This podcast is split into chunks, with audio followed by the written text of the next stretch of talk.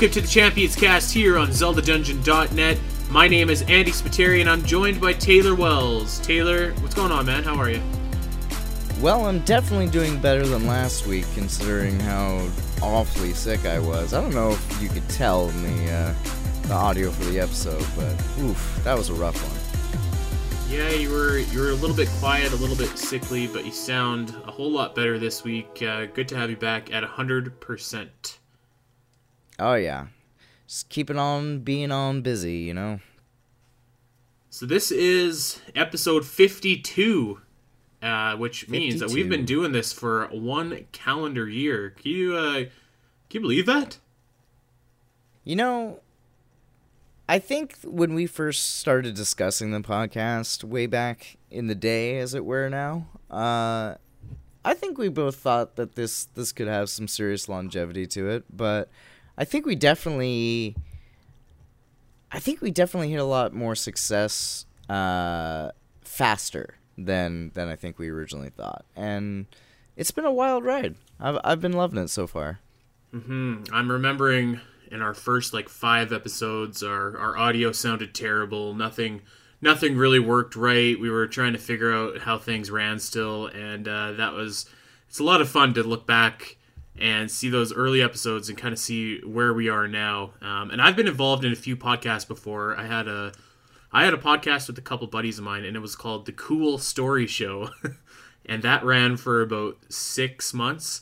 Um, the previous iteration of this podcast, the Zelda Informer podcast, I was a member of for maybe another six months. So, um, you know, this is this is the longest show that I've ever been a part of, and uh, you know, it doesn't look to be slowing down anytime soon. So, really happy, really, really grateful that we uh, that we got this far, and that uh, we haven't been booted off the show yet. Certainly. And you know, those those initial episodes with the difficulties that we had and you know, even some of the difficulties we we sometimes still have on on occasion. You know, just it's one of those growing pains things and you know, like every all the feedback we've gotten so far, I think we've we've come along fairly nicely and you know, there's there's only up to go, so to speak. Right. We should probably give some shout outs to the people that uh, that helped make this show such a success in the in the early days. Of course, um, we were joined by some some pretty cool guests. We've had the composer Rozen on before, uh, Elizabeth Maxwell, the voice of Urbosa, Captain Dangerous, uh, Rob Mayer, developer of Blossom Tales, uh, just uh, a who's who of just like really cool, interesting people in the Zelda community, and they really um, helped us kind of find our feet in those early episodes. So we want to give a shout out to them. And uh, you know what? Absolutely. We should also give a shout out to Savannah, who was with us for the first couple episodes too, but just uh, technical issues and basically time issues couldn't uh, couldn't keep up the commitment. But you know, it was originally a project of the three of us, and I'm really looking forward to us three uniting at the Zelda Dungeon Marathon. Oh, for sure. It's going to be a wild, an even wilder ride, considering that this is going to be Savannah's first year at a marathon. So, That that's I'm right. So we're uh, we're at a party champions cast style. oh yeah. All right, well, uh, let's stop patting ourselves on the back here. Let's get into it. Uh, we are going to definitively rank all of the dungeons from The Legend of Zelda Ocarina of Time. Why are we doing that? Because it's our favorite Zelda game. That's probably no secret to anyone that's been listening to this. And uh, it's something that we thought would be fun to do. But before we get into that, uh, let's talk about the big news from last week, man. There is, and we're to have to eat some crow here because me and you we were on this show not that long ago talking about how absolutely silly it was that there would probably be a second Legend of Zelda game announced in 2019. And oh boy, were we ever wrong. And do we ever look stupid now? Well, you know, if there's anything I've learned being on this Champions cast, it's that I frequently need a fork and spoon to eat my words. So, Yep. So um, my my track record for this year said that Link's Awakening reimagining wouldn't happen. Happened. Said that there wouldn't be another Zelda game. There was.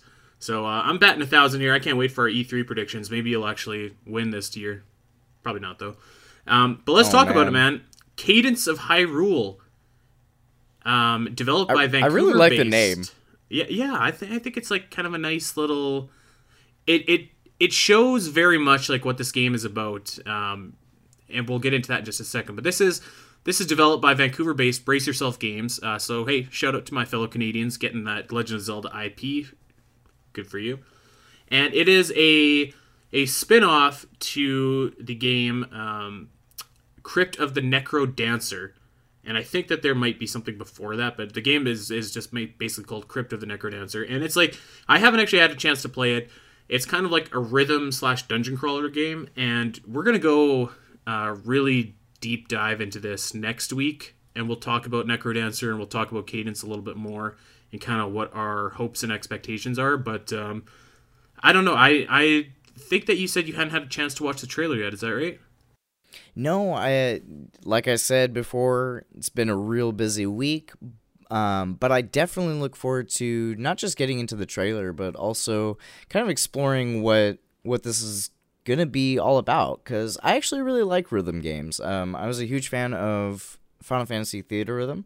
I played both the first one and the second one that came out on a variety of different uh, platforms, from the 3DS to mobile versions and I really liked it. So I think that Zelda, being a fairly musical franchise, could fit very well in it. And I think we actually talked about this too when we were, you know, kind of sh- spitballing random ideas for futures like yeah, spin-off we, we of totally Zelda did. titles.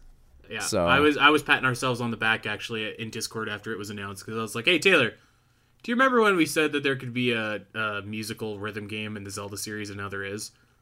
Exactly. I guess, I guess, to be fair, I was thinking something more along the lines of like Rock Band, where you, I don't know, play your ocarina notes or whatever, and the crowd's going crazy. But yeah, hey, this is close. This enough. still counts. Yeah, that's right. So uh, I guess maybe we don't look as foolish. Well, we're no, always no, foolish, no, yeah, we, we still look foolish. um, so yeah, we're gonna we're gonna do a little bit of a deep dive into that next week and um, bring you somebody that is actually uh, experienced necrodancer. Um, be that uh, be that someone on our team, or I might just take the plunge and buy it myself. I finally finished that Moonlighter game that I was talking to you guys about last week, so uh, really fun. You'll see some thoughts about that on Zelda Dungeon pretty soon. Um, one last piece of Zelda news before we jump into the dungeons here. Uh, pretty cool. We can now play Ocarina of Time together, Taylor. Wait, like non-marathon style? Like non-marathon style. So apparently there is a new mod for Ocarina of Time that uh, introduces co-op play. So uh, I'm not exactly sure how it works, um, but it sounds pretty cool. The guys at uh, Kotaku have like dived right into it and played it, and they say that it actually works like pretty well. So the mod is called Ocarina of Time Online. It's currently in development. It'll probably get shut down by Nintendo at some point here, so uh, check it out while you still can. And uh, you know, I I hope that I hope that this makes it far enough that me and you can actually like, you know, dive into some uh, some of these dungeons we're about to talk about together as a team. I think that'd be really cool, though I'm slightly confused as to how that would quite work out. Is it going to be kind of like Triforce Heroes except with two people or uh yeah, I'm not sure. Um, there's a there's an article about it that uh, that's over on ZeldaDungeon.net, and it shows just a lot more information than us two schmucks have. Um, but basically, uh, I'm going to read you a quote from the article right now. Um, while each player on a server controls his or her own instance of Link in this game world, the mod replicates the movement and actions of all other players through NPC puppets within that same space in real time. The result is a seamless cooperative experience in which all players can interact with each other and with the world at the same time. So yeah, that's kind of cool. Okay, Appar- well... Apparently, it works like the multiplayer mod developed for Breath of the Wild a few years ago.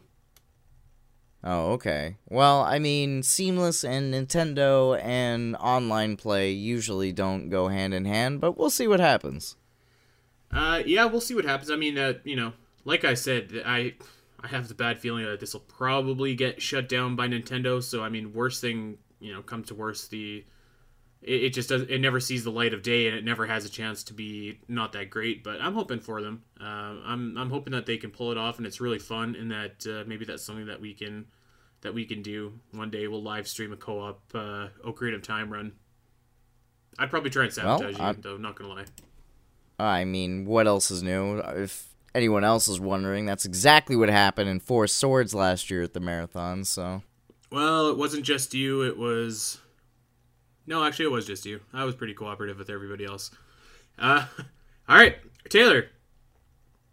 You ready? You ready to dive into the dungeons of Ocarina of Time?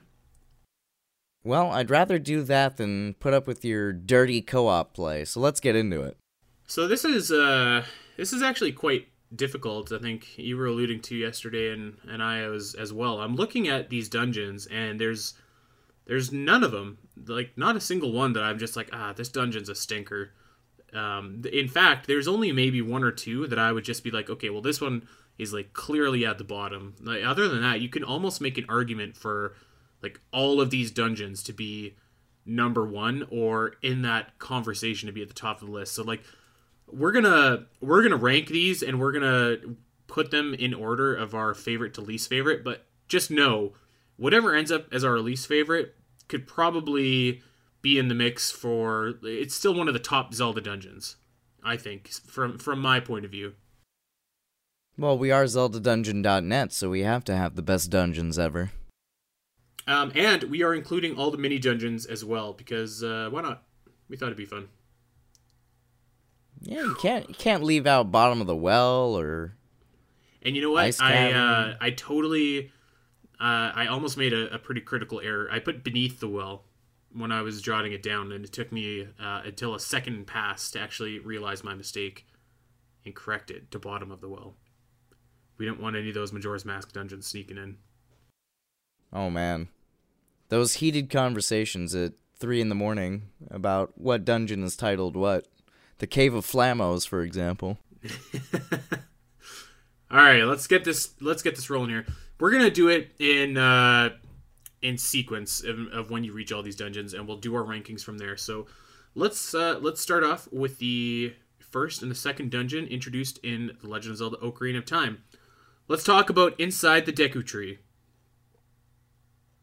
Now, I love, I love the music inside the Deku Tree. I put it on my top ten actually list of uh, of music in Zelda games.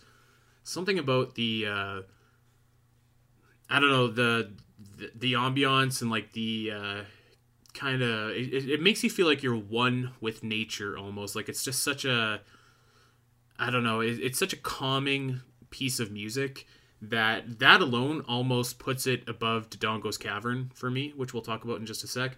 But I, I think that as far as introduction dungeons go, like this is just really well done. It's it's not super long, so it doesn't overstay its welcome, but it is challenging enough. Um, I think that the Gohma fight is is really fun, is really neat.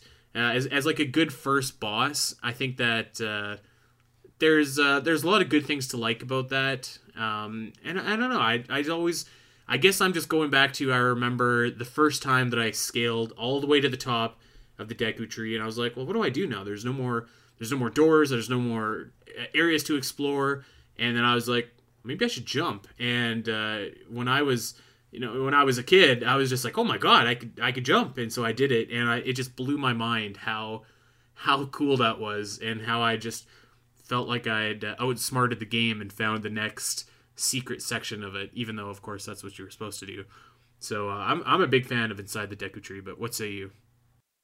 Uh, I too am a, a, very big fan of it. Uh, I agree. The music of the Great Deku Tree, it's it's really whimsical. It's uh, I wouldn't say it's quite mysterious, but it's more along the lines of just like very very mystical, very you know um, maybe whimsical, meditative. Very, That's a good word. Very light, yeah, meditative. Um, and it's really funny because I think this is a running theme in Ocarina of Time because as we discussed last week, our both of our favorite tracks of all time in all of Zelda history is the Forest Temple theme. And so it's very funny to me that, you know, both of the kind of foresty themed dungeons of of this game have some of the best music. Um outside of that, as you said again, it, it's a it's a really great tutorial dungeon. It's it sets everything up. You you learn kind of the basics of what you need to do um, you know, in Kokiri Forest, where it's saying, okay, you know, you can find out information about where you need to go and what you need to do by talking to villagers. You, you know, you're gonna have to acquire certain items or things in order to progress. And the Deku Tree is just kind of like that natural progression forward through uh, teaching you all the other stuff. So, like, you know, how to move blocks, how to um, how to jump and either Yeah, fall yeah, to totally. yeah how to swim how to fall to your you know untimely demise or happen to actually unlock a new area um as well as like uh, the the the deku stick um like torch lighting kind of thing that was I remember when I was a little kid, I was like, I, I didn't think that video games were gonna kind of have give you the ability to, you know, do something that neat back in the day. So that was very surprising. It was really cool. I love the Gohma fight just because I I'm I know I hate to break to everybody. I'm a huge fan of spiders, so Gohma was cool to me. Uh, very simple fight, as you said, but teaches you all the mechanics you need to know to handle all the dungeons to follow. Yeah, I, I just think it's really important that this dungeon, like, it's not too long, which I feel is, like, sometimes that's a problem in Zelda dungeons when you're when you're going through them. Like, um, there there, are, I hate to always rag on Twilight Princess, but there's just some dungeons in that game which are just far, far, far too long. Um, and, and you know what? You could probably argue that there's even some dungeons in Ocarina of Time that are too long and overstay their welcome, and I don't feel like this one does. I feel like it teaches you what it needs to teach you, has that very cool meditative, would probably be playing in a yoga class music, and uh, has a has a cool boss. And you know what? I'm I'm a big fan of like forest theme levels and dungeons and stuff like that, as we'll get into in a little bit here. So, um, I I would rank this one above Dodongo's Cavern. But that being said, I really like Dodongo's Cavern. Um, I think that the the the visual of the big Dodongo head sticking out of the wall is is like it's pretty iconic and i mean bombing the eyes of that was just such a that that and again it was just one of those things where it's like whoa this is so cool like am i am i supposed to be doing this or, or is like am i doing this correctly um it was uh it was a it was a nice dungeon i liked the the build up to get there i always hated hated whenever i would lose my shield in that dungeon because pretty much every single time it would get burned off but there's some really there's some more unique enemies in there. Um, again, it, uh, the dungeon music is cool. I think that King Dodongo as a boss is uh, he's he's pretty middle of the road. He's easy enough to beat. He's not super memorable, I don't think, but I still have a really fun time in that dungeon.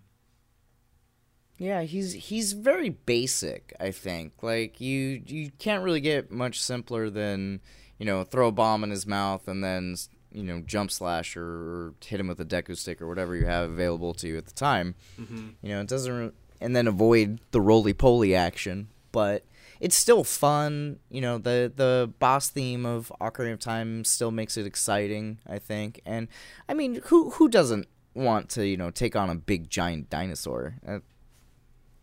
Yeah. I, I, I always looked looked at that. and I was like, yes, this is awesome. So, Um, so I, I think the thing that maybe would just put uh, Dodongo's Cavern behind the Deku Tree for me is is that if for the first half of this dungeon, or maybe even more than half, you have to, to pick up the bomb flowers and, and basically run before they explode to get where you need to go.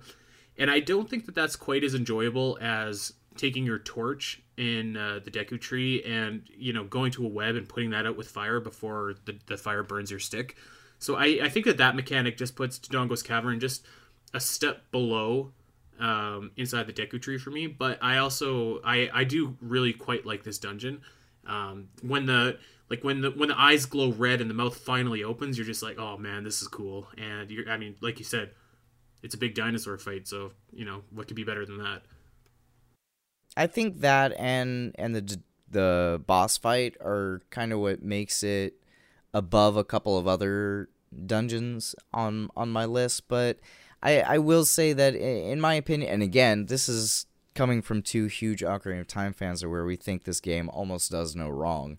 Um, you know, it, it it's still at the like towards the bottom of my list, whereas Great Deku Tree is actually almost smack dab in the middle. So I don't know. I I, it definitely has a lot of redeeming qualities, and it's a really fun dungeon to run through, and it's fairly fairly quick as well. Just like the, I mean, most of the child dungeons are all fairly quick, um, comparatively speaking.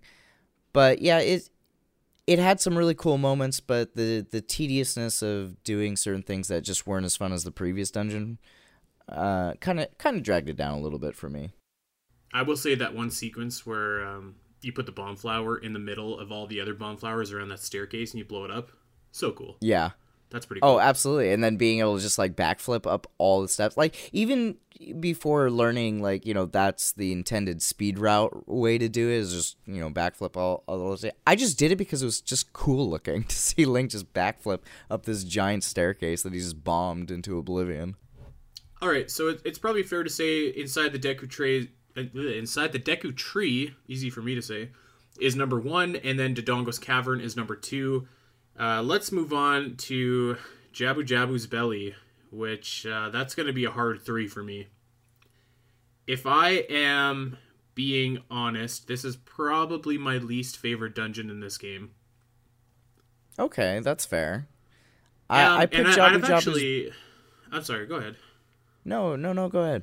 Well, I was gonna say Finish I've, I've actually um, this dungeon has has still it's it's it's risen in rank to me, um, but it's still probably my least favorite.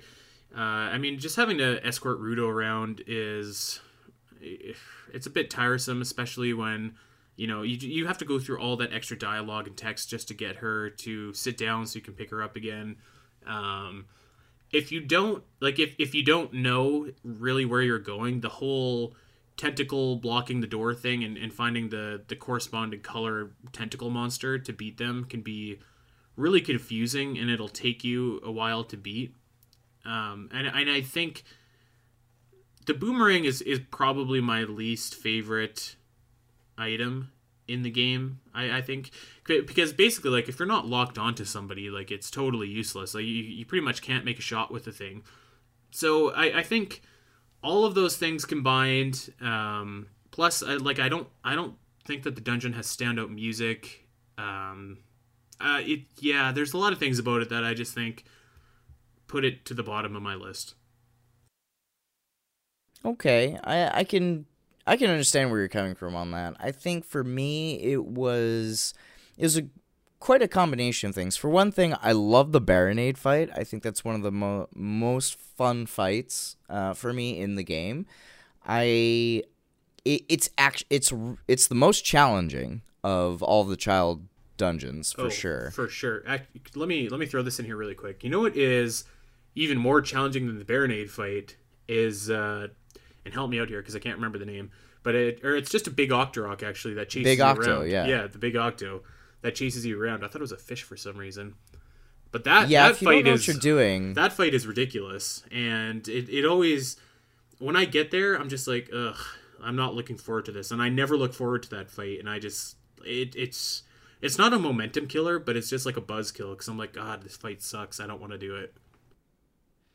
Yeah, I, I feel that. I, I don't know. I, I come at it. I'm coming at it from the other angle of, of thinking. First of all, I'm fighting a giant jellyfish. I'm fighting a giant octorok. I these, and he's funny. It's the fact that you, you're literally smacking him on the booty cheeks to try and freeze him up, so you can then stab him. And you know, as okay, as a seven year old, when I'm playing through this game, that was admittedly probably the most humorous time I had in the game. And you know, I I just really enjoyed it. I like the thing. I agree the music not the best in in that dungeon. I am not the biggest fan of Ruto at all, so I agree that kind of sucks. But on my end, the boomerang is actually one of my favorite uh, child child items, and I think that I, I don't know. I, I find it fairly easy to, to aim with the boomerang, even if I'm not locked on. And it's actually part of my strategy for defeating Barinade is I don't actually always lock on him because sometimes it's easier to hit Barinade, um, you know, through all the, the spinning mini electro jellyfish Mhm. uh, And spinning that- around him. That's pretty much the only time. I can think of that you would use the boomerang without actually locking on. For- Yeah, for, me, I, anyways. you could kind of sort of do it with Peahats, but it's a lot harder. Uh, and you're not really fighting Peahats all that often in Ocarina of Time unless you're doing like hundred percent stuff. But I don't know. I I found uh, because it was challenging because there were a, a fair amount of newer puzzles in that dungeon, and you know I just really love the bosses, and I and I love that whole element of you know being inside of a giant whale god. Well, kind of, sort of, maybe deity according to the Zora. Uh, and it, it just kind of fascinated me as a kid, so it, it takes it a little bit higher for me. So I would say it's second over Dodongo's Cavern, but what say you? Uh, I don't know. I, I, I think that it, it would be it, it would still be last for me, um, just because, like I said, the I, I'm not as in love with the um, aesthetic of the dungeon either. I think that the like the Dodongo's Cavern was much cooler. I think that the the music of the Deku Tree and like kind of the the lower inner sanctums is just much more atmospheric. This one, um, I, I don't know. It it just it's it's not like it's a bad dungeon, but I think that this one is an example of it was a dungeon that was too long. Um, Yeah. there there were points in the dungeon where I was just like, okay, like I'm I'm ready for this to be over. Um, I think if you, I think if the dungeon ended like rather quickly after the big Octorok fight, that would have been um, maybe a little bit better. But um, Sure. Yeah, I, I don't know. I, I think that with all the things, I I'd still say that it's a last place dungeon for me. Um, now, I guess we can use a Nayru's Love. We each have one Nayru's Love to use um, if you want to go that route. No. I I'm okay on that one. All right. Well, let's uh, let's just say that that's uh, a third ranked dungeon, and we can uh, we'll revisit that in the future. Um, may, it may, maybe won't end up dead last, but uh, who knows? Let's get into something that will spoiler alert probably finish first for us. That is the Forest Temple. Um, what what more can you say really that hasn't been said about the Forest Temple? Um, I wrote a editorial for our Dungeon Week that we did last year on the site that kind of highlights why the Forest Temple is my favorite dungeon in all of Zelda, um, not just Ocarina of Time. So this one is obviously going to be number one for me. It's just like when I was a kid playing this. I mean, first of all, you basically thought that the game was over after you know you finish the child section of the game, and then you're just like, nope, you actually have all of this other quest to do and to beat these five other dungeons. So it's like, whoa! But just walking into the forest temple for me for the first time was just such an ethereal experience. Just the the way that the music was kind of rising and falling, um, the the aesthetic of like the old kind of castle looking structure with like all the the foliage around it just it, it was it was extremely magical to me. And uh you know you actually when you actually get into the dungeon and look at it objectively there's the really cool Poe sisters uh li- like little mini quest within the dungeon that you do um, just looking and, and finding all their different paintings and stuff like that. The way that the halls twist and turn and the shapes and the courtyards and stuff like that but you still have that kind of like mysterious ghost like uh, threat looming over you. It just all of that then you get down to the final boss and you see the the art gallery and phantom ganon comes out and you know you you use your bow and arrow which maybe isn't the most flashy item but still just one of your most critical in the entire game. Everything about this dungeon just like knocks it out of the park for me so that is why it's my number one You know, you're absolutely correct. It's number one for me as well. Um, mostly for pretty much all those reasons. I don't even know if we can really add anything onto that.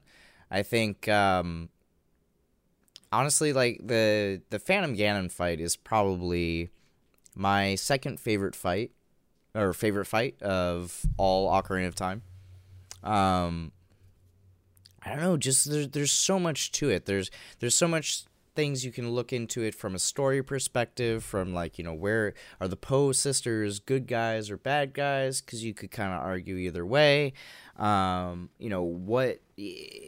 Phantom Ganon obviously is a creation of Ganon himself, but you know like kind of gives a, a glimpse into his his warlock or, or magical powers to which has only kind of been sort of talked about in previous games. It kind of gives it a little bit more depth, I feel. And I like the the puzzles are great. The music is, as we all know, is our favorite. So it's there's just there's nothing that this dungeon for me does wrong. Like it's perfectly paced. It's got fun fights. and i mean it has. let, let's talk about the ending too Oh yeah, the uh, the whole thing between Link and Saria. Oh, oh, my man. gosh, that does that that's tug still on the heartstrings or what? that still gives me goosebumps man when when the screen is all white yeah, and Saria will always be your friend. And it's just like there's that theme of of destiny getting in the way of Link and having normal everyday relationships and it's just like god this is just it's so it's so bittersweet because you've accomplished all this together you've freed the forest sage but like you know what you really want is to be together with your friend and you it, now you can never do that. And so that that again just kind of puts it over the top for me. Um yeah this is this is my favorite dungeon in zelda. So th- this will this will probably be a race for number two between all the rest of these dungeons for me. Oh no, you're you're totally correct. There's it for me number one hands down, and also just like I I'm sure you mentioned it, but I got lost in some of all all of the greatness that you were talking about with this. But like the hook shot, man, this is oh no, I didn't even mention that. Yeah, good call. It yeah, it's one of the most iconic items, and uh, let's be honest, most people, when you ask what's your favorite item in Ocarina of Time, it's probably the hook shot or the long shot. Am I right? Yeah, that's probably fair. Yeah, so, you know, who. And the fairy bow, too. Like, it, those are both technically the the Forest Temple items. They get two. Yeah, so, so For- Forest Temple is um, for sure number one for for the champions cast here. So let's let's break it down. We've got Forest Temple at number one, um, inside the Deku Tree at number two, Dodongo's Cavern at number three, and Jabu Jabu's Belly at number four. Uh, can't say enough good things about the Forest Temple, so let's stop gushing about it and maybe get into some other dungeons. Let's talk about the Fire Temple. Um, I'm interested to hear your thoughts first on this, actually. Okay, sure. So the fire temple, I, I also again eh, we keep going back to our previous uh, episode, and I think that's really amazing how we kind of like uh, put these two together. But uh, the the music of the original Fire Temple, because I got lucky and I had one of the original original copies of Legend of Zelda, one of the few that still had the Fire Temple theme in it, and it was it was crazy. It was it was it was something that I hadn't I was not really familiar with at the time that I was playing this game, and I like it pulled me in. And then the fact that you you talk to Sheik outside and he kind of or she kind of talks to you about how you know what what friendship is and what friendship means, and how you you encounter Darunia again for the first time in quote unquote seven years. For us, you know, it was like two hours or three hours. Uh, and, you know, he still remembers you. He's like, Oh, I've been waiting for you. I'm glad you're here. Go help rescue my brothers, and I'm going to try and take on this threat like my ancestor did. And then you go through and you end up, you know, picking up the Megaton hammer and, you know, and fighting a giant fire dragon at the end. So, you know the fire temple is is is definitely up there in in good good dungeon design my only problem with it was is kind of the same thing you had an issue with Ruto uh, in Jabu Jabu's belly being kind of like monotonous or tedious. I felt that going and finding all the Gorons and rescuing all the Gorons was it was kind of boring. I enjoyed seeing what they kind of had to say, but it was usually just like one line, a hint here or there. It was always talking about the Megaton Hammer and how you can get to it. So I I just felt that that was kind of lacking, and considering that you have to spend most of your time doing that in the dungeon, it it was kind of a bitter reminder of of Ruto. Mm, okay, okay.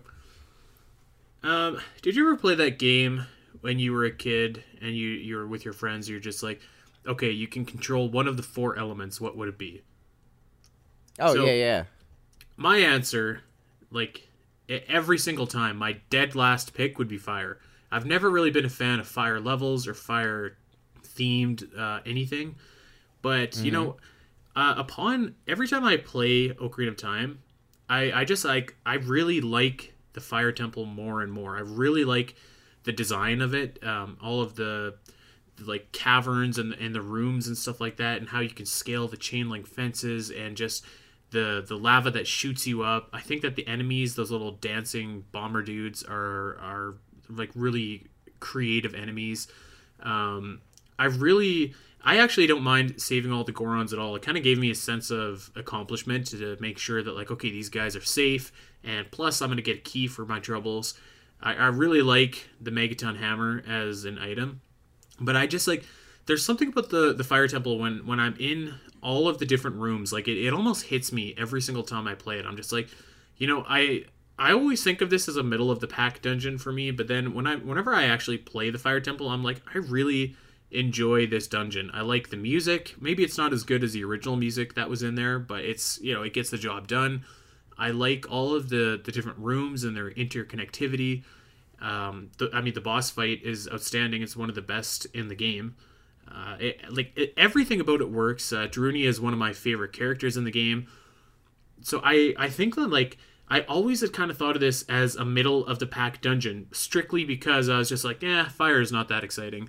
But um, I like, this is probably my second favorite dungeon in the game up until the dun- up until the dungeons that we've covered at this point. I would place it behind Forest Temple at this point in terms of just like I really I really love the design and all like the fire mazes and how the the fire will pop up and block you. I just think that it's really well done. So I I would rank it just under Forest Temple at this particular That's point. Pretty impressive. I I think it's funny because what you're what you're saying makes a lot of sense, especially because like for me, if if someone were to just ask me off the cuff, hey, you know, what is your least favorite dungeon in in Zelda or sorry, in Ocarina of Time? I would probably think of the Fire Temple. I wouldn't put it there, but I would think of it. But every time I play the Fire Temple, as you said, like it, for whatever reason, it just it jumps ahead. But it, it's so weird and I think it's more along the lines of because it's one of the ones that you you go through first. So, you know, when you get to the later dungeons, which I find to be some of the really really good ones, it, you know, it kind of loses steam. You've you've already done it and been through it, and then you're you're faced with these new and impressive stuff. But every time I'm actually going through the fire temple, I'm like, man, this dungeon is actually pretty amazing. Uh, so it, it's close to middle of the pack for me as well. So, in the context of the dungeons that we have so far, all of the child dungeons and the forest temple, uh, where do you want to put it? Definitively. Um, I would put it above Jabu Jabu's belly, but below everything else. Okay, uh, let's compromise and put it above Jabu Jabu's belly into Dodongo's cavern, but we'll have the Deku Tree and Forest Temple ahead of that. Does that sound fair? Sure. All right. Um, so let's move on to the Ice Cavern, and uh, this dungeon, I, I really like this dungeon, but it can be a pain in the ass if you don't have enough bottles at this point.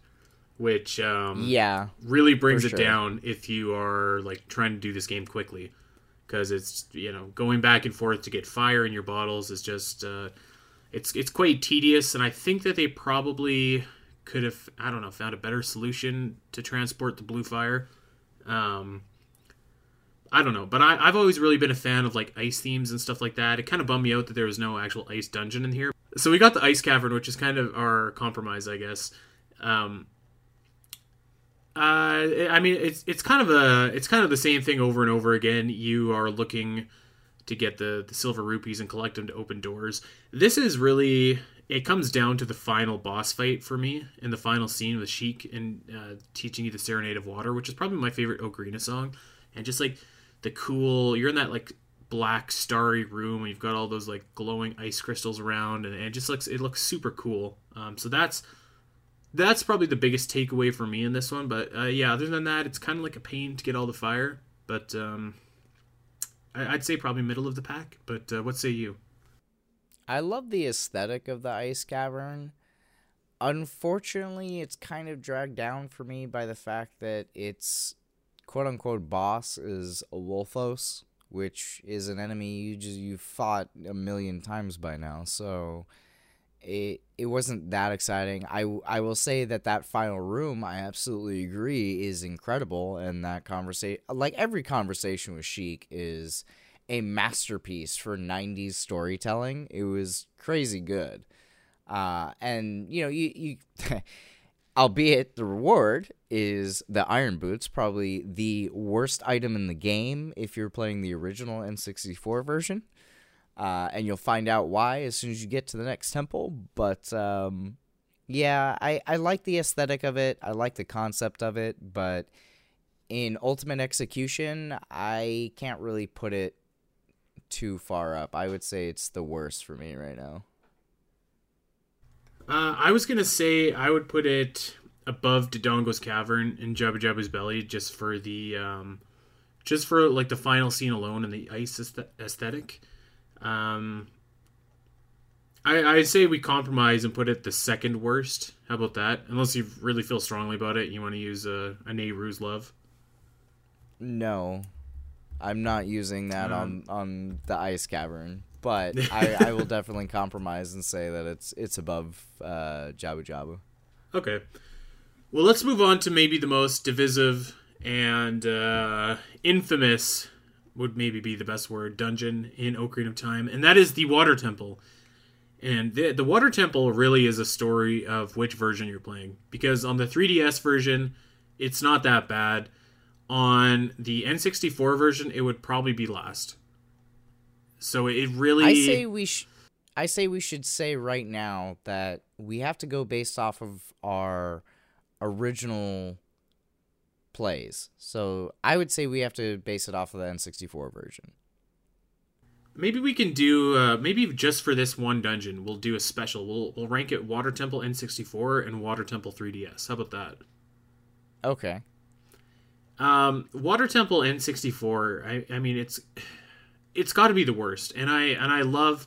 I actually do like the Water Temple quite a bit. It's very it's very confusing. You have to use your brain in order to navigate the rooms. There's a lot of just like really cool rooms, like the the room that comes down with all the uh, the falling platforms and stuff like that.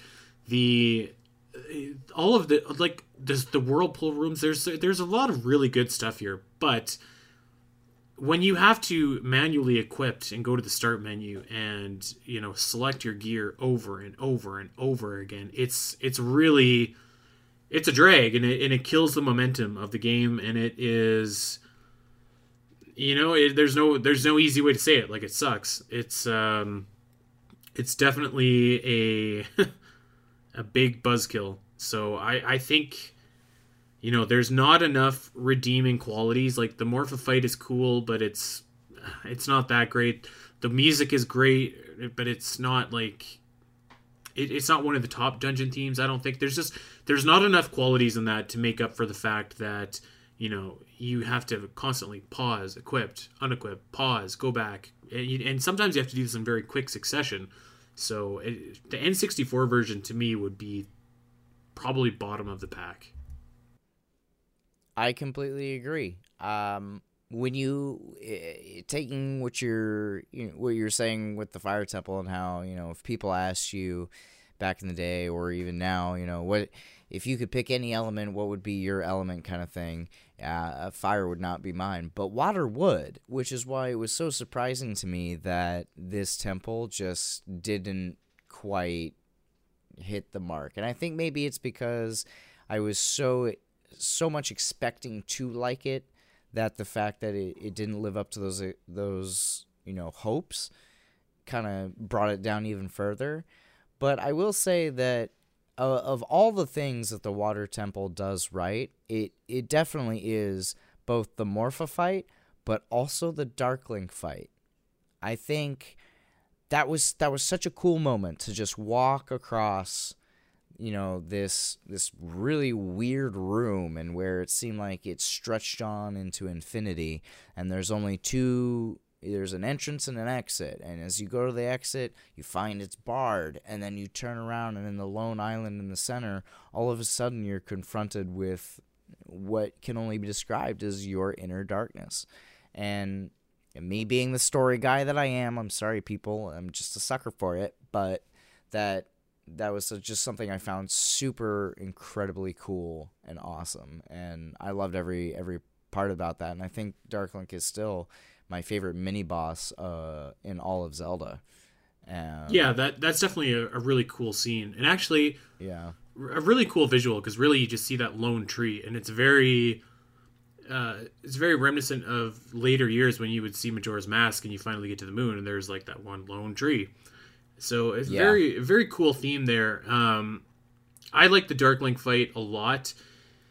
Um, and I, I think that the long shot as an item is it was cool, but it was also like a little bit uh, anticlimactic because. I mean, yeah, you already have that item, so it's just like ah, you know, I, I guess I get this. Like at least in Twilight Princess, when you got the extra claw shot, it really opened up just like a whole new world of possibilities in terms of you know how you could get around. But the long shot to me was a, a little bit disappointing because you know it's, it's basically just an upgraded version of the item that you already had. Um, uh, let's talk Which about the water temple. for the rest of the game for some reason. Like, Yeah. you, everything is now suddenly a longer distance. So let's talk about the Water Temple uh, 3DS version, where of course the Iron Boots are an equipable item, and that is just a significant quality of life improvement, um, and it makes the dungeon actually I think quite fun.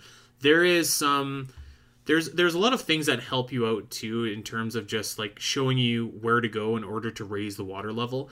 That was probably one of the things that just really threw me off when I was a kid playing the Water Temple. I just they didn't really give you a whole lot of clues as to what to do when you actually stood in front of that um, of the podium with the Triforce symbol of what song to play. And of course, like I mean, it seems obvious now, but like if you're if you're 10 years old or whatever and you're playing this and you your first inclination to me when I was a kid was like, okay, play the water song because that'll raise and lower the water. And so nothing happened, and so I tried. It probably t- I, Zelda's Lullaby was probably the last song that I tried, and you know, like it seems obvious now. Of course, you see the Triforce, you play Zelda's Lullaby, but back then I was just like incredibly frustrated. So I think that the 3D version just also gave you a much better kind of pathway as to where you could make that happen, and just kind of not held your hand, but eased you along a little bit. There's just a lot of quality of life improvements. I think that um, the Water Temple is a solid dungeon, and it is definitely one of the more layered and complex dungeons in Ocarina of Time. It's probably the most actually because you really need to keep track of like your keys and where you're going and resource management a lot more than you do in in other dungeons. But you know, I, I think that it's still a middle of the pack dungeon for me, even with those quality of life improvements. I'd probably place it in between the Ice Cavern and Dodongo's Cavern. Um, what say you? Well, while I agree that a lot of the quality of life improvements in the 3DS version, A, were absolutely necessary. B, it I, I just find it incredibly fascinating that your when you saw the Triforce symbol, your first inclination was to play the Serenade of Water because like all the time the game has kind of conditioned you at this point to where if you see something like that on, on the wall you play zelda's lullaby because you do it f- to you know get access to darunia in uh, the goron city aka cave of flamos I was 10 years old, And- man. Give me a break. I well, but then you do it. You do it again. Um, what is it? Uh, uh, you could do it again in the in Kakariko Graveyard with um, uh, with like getting to the Sun Song, if I remember correctly. Uh, I, I will just say that to me, when I was the- oh, playing it, getting it- into Zora's, getting into Zora's domain, you have to do it. all right. Well, hold on. Let's let's keep this and consider this. In the original N64 version, all there is is a plaque on the wall and just a, a mat that you can stand on. Whereas in the 3D version, there's a big Triforce on the ground, so it's it's very it's it's much more explicit. And and then second, like I don't know what can I say. When I was when I was a lad, it made sense to me to play the water song to raise and lower the water. You know what I mean? I, I I can see where why your mind would drift that way, but I, considering the game has conditioned us at this point to, you know, just play Zelda's Lullaby anytime there seems to be like a, a song activatable switch that doesn't look like a giant time block. But you know, to each their own. I you you, you you're absolutely right. Would you Um, would you like to shit on ten year old Andy Spiteri anymore, or shall we continue ranking dungeons here, Taylor? No, we're gonna continue ranking dungeons. Okay, 'cause I perfect. feel totally guilty right now. But You should. Um, I don't know. What say you, listeners? Should should ten year old Andy have done a better job? In any case, I, I would rank it the same place for the for the 3D version between um between Dodongo Cave of and Ice Flamos Caverns. and Okay. yeah Ice Cavern. Um, so let's just uh, let's catch all of our listeners up here. In first place, we've got the Forest Temple. In second place, somehow this is uh, managed to stay here inside the Deku Tree. In third place, we have the Fire Temple. In fourth, we have Dodongo's Cavern. In fifth, we have the Water Temple, the 3D version. Sixth, the Ice Cavern. Seventh, Jabu Jabu's Belly. And then coming in dead last is that N64 Water Temple version. Um, and and there it will probably stay. Let's move on to the bottom of the well. This is uh this is like kind of uh, whatever for me. This is uh I'd probably say it's on par with Jabu Jabu's Belly. Not that the uh, the setting isn't cool because it is, but um, largely just because most of it's completely unnecessary. So you don't get that same, um, I don't know, that same sense of accomplishment when you go through. There's not really an item that you can get to, that you know to really speak of. I mean, you can get the lens of truth pretty much immediately, but like pressing into the dungeon a little bit further, there's not really anything else there that's really worth your time to go in. Um, there's an awesome fight with Dead Hands, who's which is you know one of the coolest, most creepiest enemies in Zelda. But um, it's not like that's the only place that you see him in the game. So yeah, I don't know. This would be one of the lower tiered um, mini dungeons for me. Okay. Uh, I this this okay so bottom of the well was just like so out of left field for me as a kid like going into this i was like wow you know zelda's really cool. It's got this medieval fantasy adventure going on and then whoa i'm in a horror movie all of a sudden. And i just everything about it it was creepy. Uh there was i i wanted to know why this was so creepy and i wanted to know why there was all these like deep dark secrets behind some of the things in the royal family and and the fact that the lens of truth is like this Sheikah item that you know allows you to see past invisible things. And why is it like guarded by all these dead corrupt thing and lord no we don't even know what the hell dead hands is to this day so we won't even try and describe it. But like all, all that combined it was just it was such an atmosphere. It was such an aesthetic and it was such a uh, such a a difference in what we had encountered all the way through in the previous. Even if you count like the graveyard stuff in kakariko which you could do you know prior to this point you know it, it, it just it, it was so different that i it stuck in my mind. And albeit i was you know not very happy with with the scariness that was Dead Hands, it that that is part of what makes it so memorable and so lovable for me. So I would say that uh it's it's better than most things on our list so far. I would say it's below inside the Deku tree. Wow. Um so like third? Uh, third or fourth, yeah. Uh, yeah, I don't know. It's, it's just like it's just a, a bite-sized shadow temple to me. I um, I I think I would give you beneath the water temple 3DS maybe. Um, I don't know that I'd want to rank it much higher than that. Me, I, I guess I'd give you beneath Dodongo's cavern, which would put it in one, two, three, four, fifth. I, I I'd be willing to compromise on that, but yeah, I, I don't know. It, it seems like the lore behind it is cool, but again, I feel like that it's just a sample serving size before you get to the Shadow Temple, which really kind of explores those themes in depths. So um, yeah, I, would be willing I, to put it in fifth uh, if if that's fine. I'll I'll take that. Okay. Well, uh, we we started talking about it. Let's just dive right into it. The Shadow Temple. Um, and this is a this is a pretty a creepy place, definitely. Um, definitely the scariest of all the of all the different dungeons. You know, and I feel like I feel like I want to like this dungeon more than I actually do. Um, but there's some things that I just don't like it. I, I don't like when you're in the main room and when you fall, you have to restart all the way from like the very beginning. Um, mm-hmm. as soon as you as soon as you cross that uh, invisible bridge with the hover boots, I think the hover boots are a terrible item. Like walking around in the hover boots sucks. Um, and again, going back to the N64 version, equipping those and uh, unequipping them is, is a pain in the butt. Of course, it's not as bad as the Water Temple because you don't need to take them off nearly as often, but it's still kind of a pain. Um, yeah, I, I don't know. There's a lot of great things I like about the Shadow Temple. I think that the boat ride is just super, super cool. Such like a creepy, atmospheric ride down, and then actually pretty much everything from the boat ride on I really like. Bongo Bongo is a you know a really cool boss, um, and and can be actually difficult too, if you uh, you know if you're not ready for him. I remember during the marathon, I beat Bongo Bongo with like I had one arrow left, I had like a sliver of health left. I think I had already died in the in the Shadow Temple, and I was like, oh my god.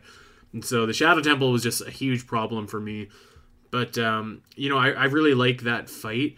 I think that Impa is kind of like a okay choice for a sage. You, you don't you don't feel that same emotional connection as with the uh, as with the first three sages that you've already rescued.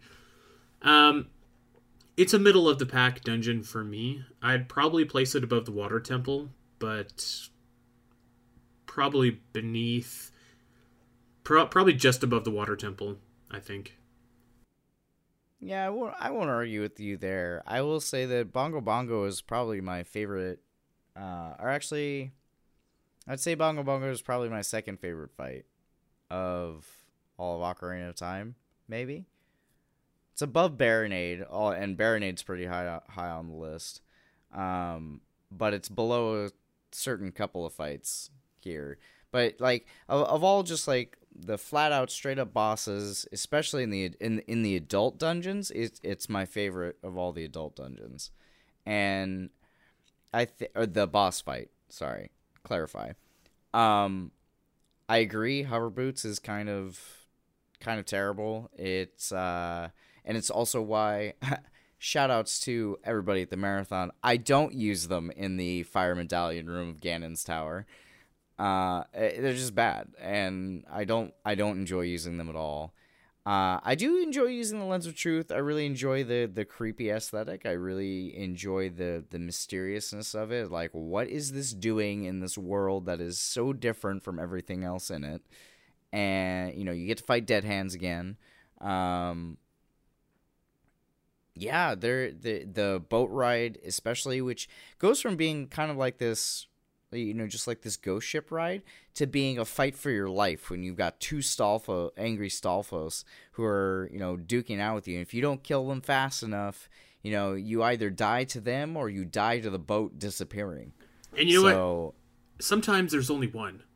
And I feel really lucky that's true. when when those times happen. But every time I was doing the Shadow Temple, I had like I had zero health and I always forgot that there was a fairy. Um, right before the ship, you can move the block and climb up the ladder and break the yeah. pot and get the ferry. I always forgot about it. So I had no ferry.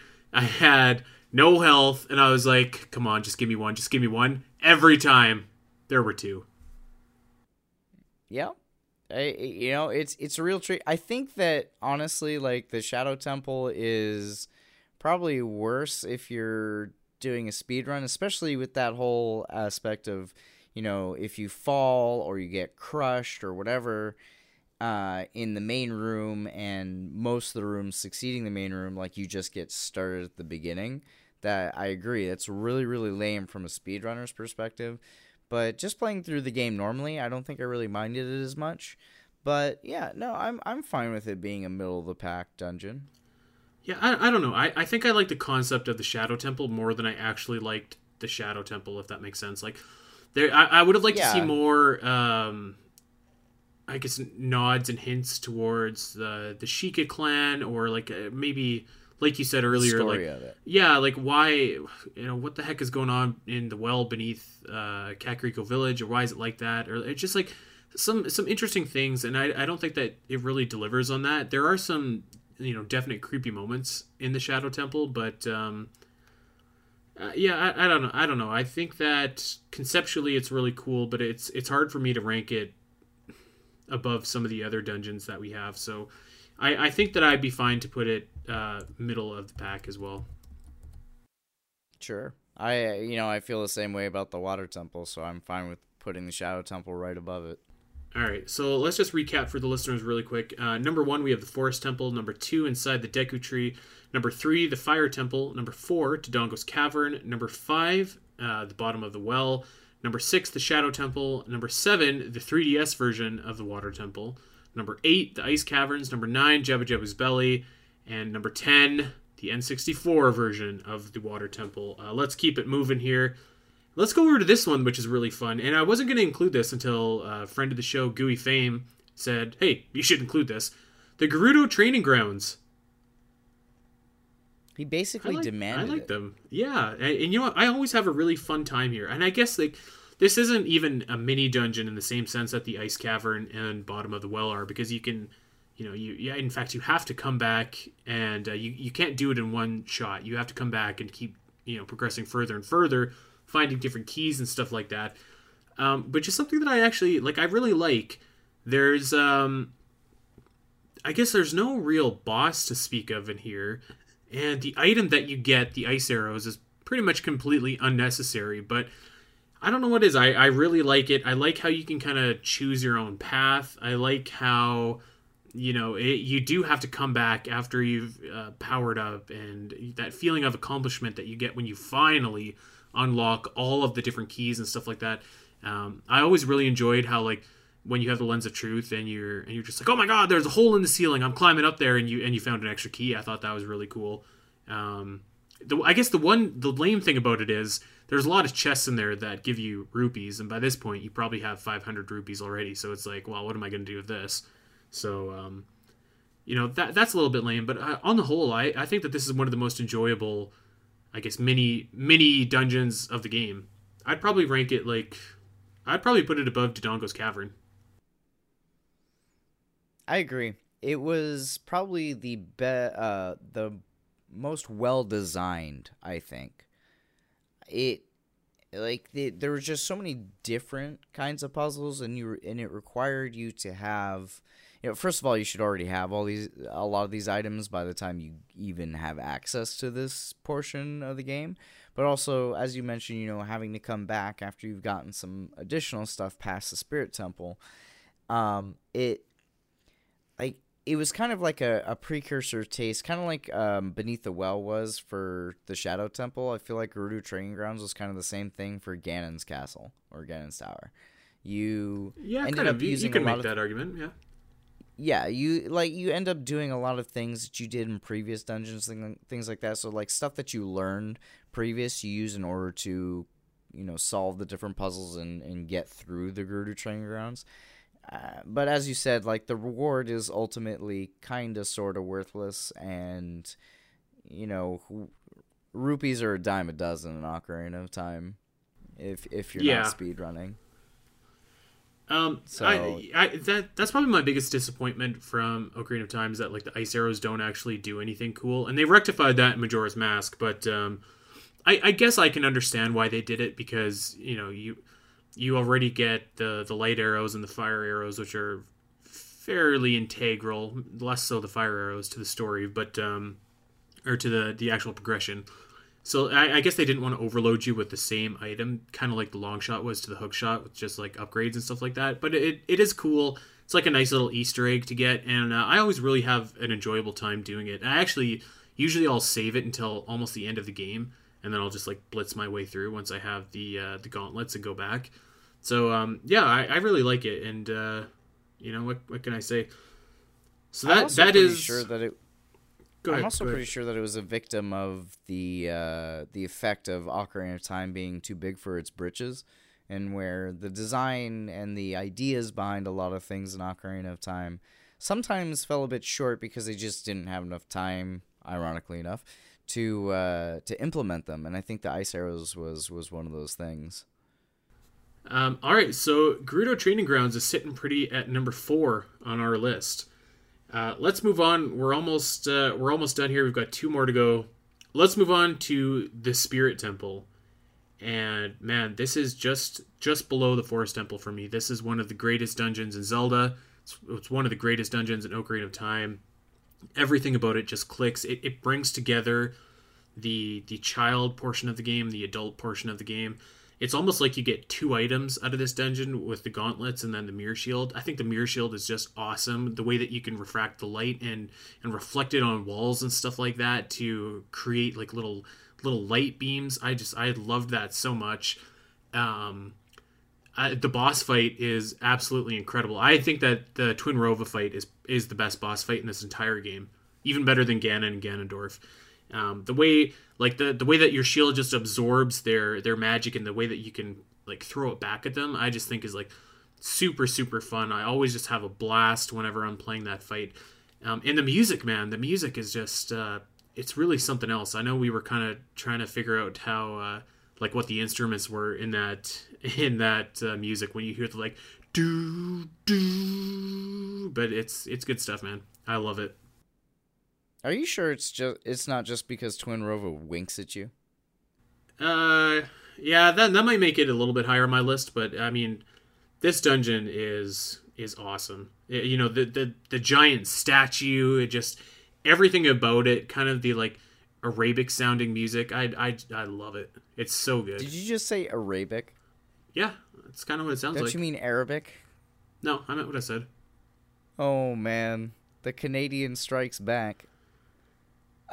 I I love the Spirit Temple as well. It's it's my number 2. Um I think this is this is a perfect example of taking everything that the Forest Temple did perfectly and then adding on uh, what I had hoped would be more of a mechanic throughout the entire game, and that's the time travel mechanic. And I think that it did it really, really well. You have one portion of it you complete as a child. You have the other port, the final portion of it you complete as an adult. Uh, as you said, the mirror shield is probably one of the best items in the game, next to the hook shot slash long shot. And man, I you know Twinrova is great, but I really love the Iron Knuckles. That for an enemy you only really encounter there and in Ganon's tower, like the Iron Knuckles were so cool, so cool to fight. And oh man, and they were tough. Like back then, you know, being 7 years old, playing through it and and encountering these giant armored you know, what I thought had to be knights at the time with these incredibly huge battle axes just swinging wildly at me. Oh man, it was a thrill every time to fight, and I still get a an immense amount of uh, joy fighting those, those guys, even though they're you know a lot simpler to beat for me now. So I, I Spirit would Temple still say does- that they can be pretty tough even now too, because I mean, like Oh, obviously, obviously our um, our technique is a lot better, but I mean, if they hit you, like, you know, you're in yeah, trouble. you make a mistake, it's gonna hurt. Uh, but yeah, no. So Spirit Temple basically it, it does everything right, and it's it's the ideal dungeon, I think, right alongside the Forest Temple.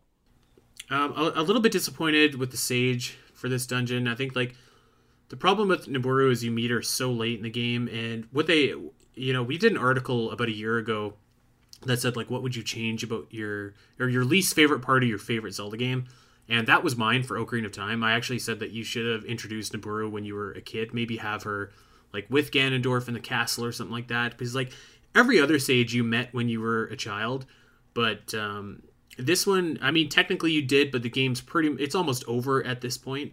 So just kind of maybe introducing her a little bit earlier in the game, I think could have went a, a longer way into showcasing her more as a character and making her feel more than just someone that was there because they needed an extra sage. But um, that you know that aside, even even the fight and you and you find that she's inside of the the iron knuckle is just like oh man, I can't believe like I almost just like chopped her head off with my sword. So eh, you're right, that fight is really awesome. There's just uh, there's just a lot of things that really work about this dungeon. All like the twists and the turns and um, the the that one room, man. Just it really, it's a powerful image when you see the statue and you and you uh, finally like bust the face off that thing and go into the inner Shine the sanctum. light. Yeah, and and you know what? I will say this too.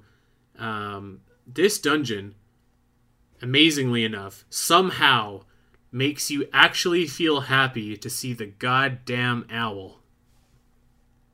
yeah, you know what? I hadn't even thought of that. That's so true. You know, and, oh and God. at this point, I'm just like, friend, I haven't seen you in like yeah, 20 hours since I started this game. Like, I, it's what's up, man? How have you been? And uh, you know, by a couple seconds in, you're just like, oh my god, I remember why I hate the goddamn owl. But when when he first shows up, he's uh, he's a welcome he's a welcome presence. So yeah, the Spirit Temple is number two for me. Number two for me as well. All right, well, uh, let's break this list down one last time before we get into Ganon's Castle here, just really quickly for our listeners. Number one, we've got the Forest Temple. Number two, Spirit Temple. Number three, inside the Deku Tree. Number four, the Fire Temple. Number five, Gerudo Training Grounds. Number six, Dodongo's Cavern. Number seven, Bottom of the Well. Number eight, Shadow Temple. Number nine, the 3DS version of the Water Temple. Number 10, the Ice Caverns. Number 11, Jabu Jabu's Belly. And number 12, the N64 version of the Water Temple. Let's bring it home here. Let's talk about Ganon's Castle. And actually, I want your thoughts first, Taylor. Good, because I was gonna steal it from you anyway. Um, Ganon's castle and tower. Now, if it, uh, I will hazard a warning on this. If it wasn't for the spirit in the forest temple, this would be my absolute favorite thing ever. There's just so much to love about this. For one thing, you have to go. You go in, and the very first thing that happens is you know the the sages basically kind of create this rainbow bridge in the like the darkest of days, the darkest timeline. Uh, and you you've got this rainbow bridge leading you on to your ultimate destiny. Then once you get in, you just see like the this kind of like the almost sci-fi magic-y ish um, aspect where you know you just got this giant shield around the center part of the the castle, which is his tower that you need to climb up climb up to to go get to him and you know you, you go through each of the rooms again as if you were um, as if you were getting all the medallions except this time you're unlocking the sage's ability to help you to aid you and you get to kind of see a physical showing of of the sages all actually giving you assistance and actually lending you their power to break through this this strong barrier and as I pointed out with the Gerudo training grounds before it, it it is a culmination. It is a true culmination of everything you've done up until that point. And you have to use all of your items, you have to use all of your know-how, but it's all in bite-sized segments, so it doesn't nothing feels overly long. And then, you know, once you've done all that, you break through the barrier, you go into the center of this castle and you start climbing those steps. And what do you hear? Just this, this soft tones at first of a very familiar tune if you've played lots of Zelda in the past. And a, a tune that you've heard periodically in bits and pieces throughout the game so far. And as you ascend and you get higher and higher, the music gets louder and louder and louder until that final reveal when you bust open that door ready to kick Ganon's booty in and you just find him playing his own damn theme on his own damn organ. Like what could have been better than that? Please don't ever say Ganon's booty again. That gives me that gives me nightmares. Ganon's booty, Ganon's booty, Ganon's booty. Ugh. Uh, so I think this this is a tough one for me because the the phrase that comes to my mind when I think of Ganon's castle is Jack of all trades, master of none. And so you you touched on it. There are a bunch of different bite-sized rooms, and really, like when I think of uh, Ganon's castle as a dungeon, I mostly just think of the the different rooms and don't really count going up the stairs because you you fight you fight a few Stalfos and then you fight Ganondorf, and that that's a great fight, but um, no, I and some iron knuckles. Yeah, yeah, and some iron knuckles. Sorry, um, and, and, those are all good, but they're they're things that you've done before in other dungeons. And Dinolfos. Even, it's the only time you encounter Dinolfos in Ocarina of Time. So so even when you fight Ganondorf, it's kind of like it, that's a pretty epic fight. But I feel like the real epic fight is the Ganon fight, which is after, which I Big almost feel unfair counting into Ganon's castle since Ganon's Why? castle because I mean it's technically all crumbled and crashed at the end of that. No, but So- the whole thing is considered Ganon's castle and towers, the So- final dungeon. So, anyways, let, let's go back to the the initial rooms. Um, I, I really like the concept of them, but I feel like when you act when you go through and you do those rooms, only a couple of them are rooms that I actually really enjoy doing. Um, the Spirit Temple room I thought was pretty fun. The um, the the Water Temple slash Ice Cavern room I thought was pretty fun, and the Fire Temple one I thought was pretty fun. But then you you go to the Forest Temple and it's just a bunch of fans blowing you around and like you're using the hover boots and I was like ah this is kind of lame. Um, the Water Temp or the uh, sorry the Shadow Temple was just like again you you have to use your hover boots and Lens of Truth and I, I don't know it just it wasn't it wasn't my favorite and then the the light you know the light temple room i guess if you want to call it it is just a bunch of fights in a row so it's like eh. so they almost kind of cancel each other out. About half of them i think are fun half of them i think are kind of a chore. And then um, you know as as you climb the tower you're fighting these enemies that you've, you've kind of been there done it before. Um, the ganon fight and the ganondorf fight is obviously awesome but i i'm not sure that I would rate this one too too high. I'd probably rate it probably like above bottom of the well, but below everything else that we have um, to that point. I want to Nayru's Love this to third place. All right, well, I want to Nayru's Love it back to where I just said. So we gotta put somewhere in the middle between those two. Um, okay, so you want to put into third, Yeah. And I want to put it into let's see, one, two, three, four, five, six, seven. So Fifth. Uh, we we yeah we can put it into we'll put it just behind the Forest Temple, Spirit Temple, um, Deku Tree, and Fire Temple. okay. That sound fair to you? Sure. Um, all right, so here it is. Drum roll, please, Taylor. Give me drum roll. I don't no drum roll. This is the worst drum Okay, roll ever. Okay, fine. I don't have All any right. drums.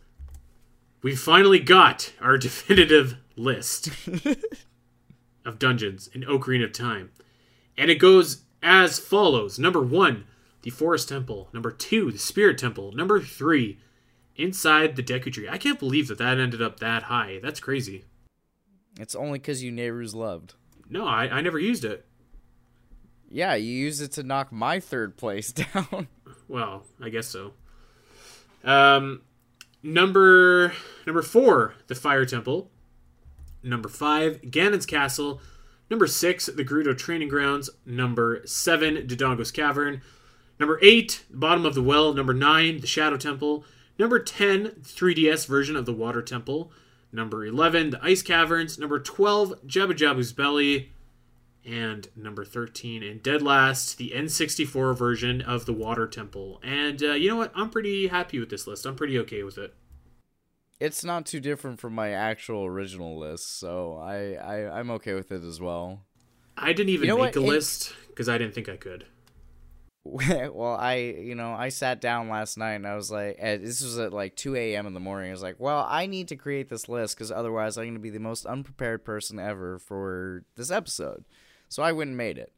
But now that we think about it, I'm actually not too surprised that the Great, De- Great Deku Tree inside the Great Deku Tree uh, made it so high because honestly, like for a first impression in in the game, it was really really good. And you know what they say about first impressions, man? They last and they matter. Yep, I uh, I couldn't agree more with that. So there's there's nothing here that really looks just like completely out of place to me or something that I strongly disagree with. I think that this is um, I, I think it's a really solid list. So there you go. Um, so we would love to know what you think of our list. We'd love to know what your list looks like, and uh, we want you to uh, to let us know over on ZeldaDungeon.net or on Twitter, whatever. But we are running long and we are out of time, Taylor. So that is going to wrap up our one year anniversary show. And uh, I had a great time talking about some Ocarina of Time dungeons, a real nostalgia blast. what a time it's been, and what a time we have to look forward to. Another 100 episodes, at least, right? Or another Uh, year of episodes. At least, yes. Hopefully, Uh, a 100 episodes.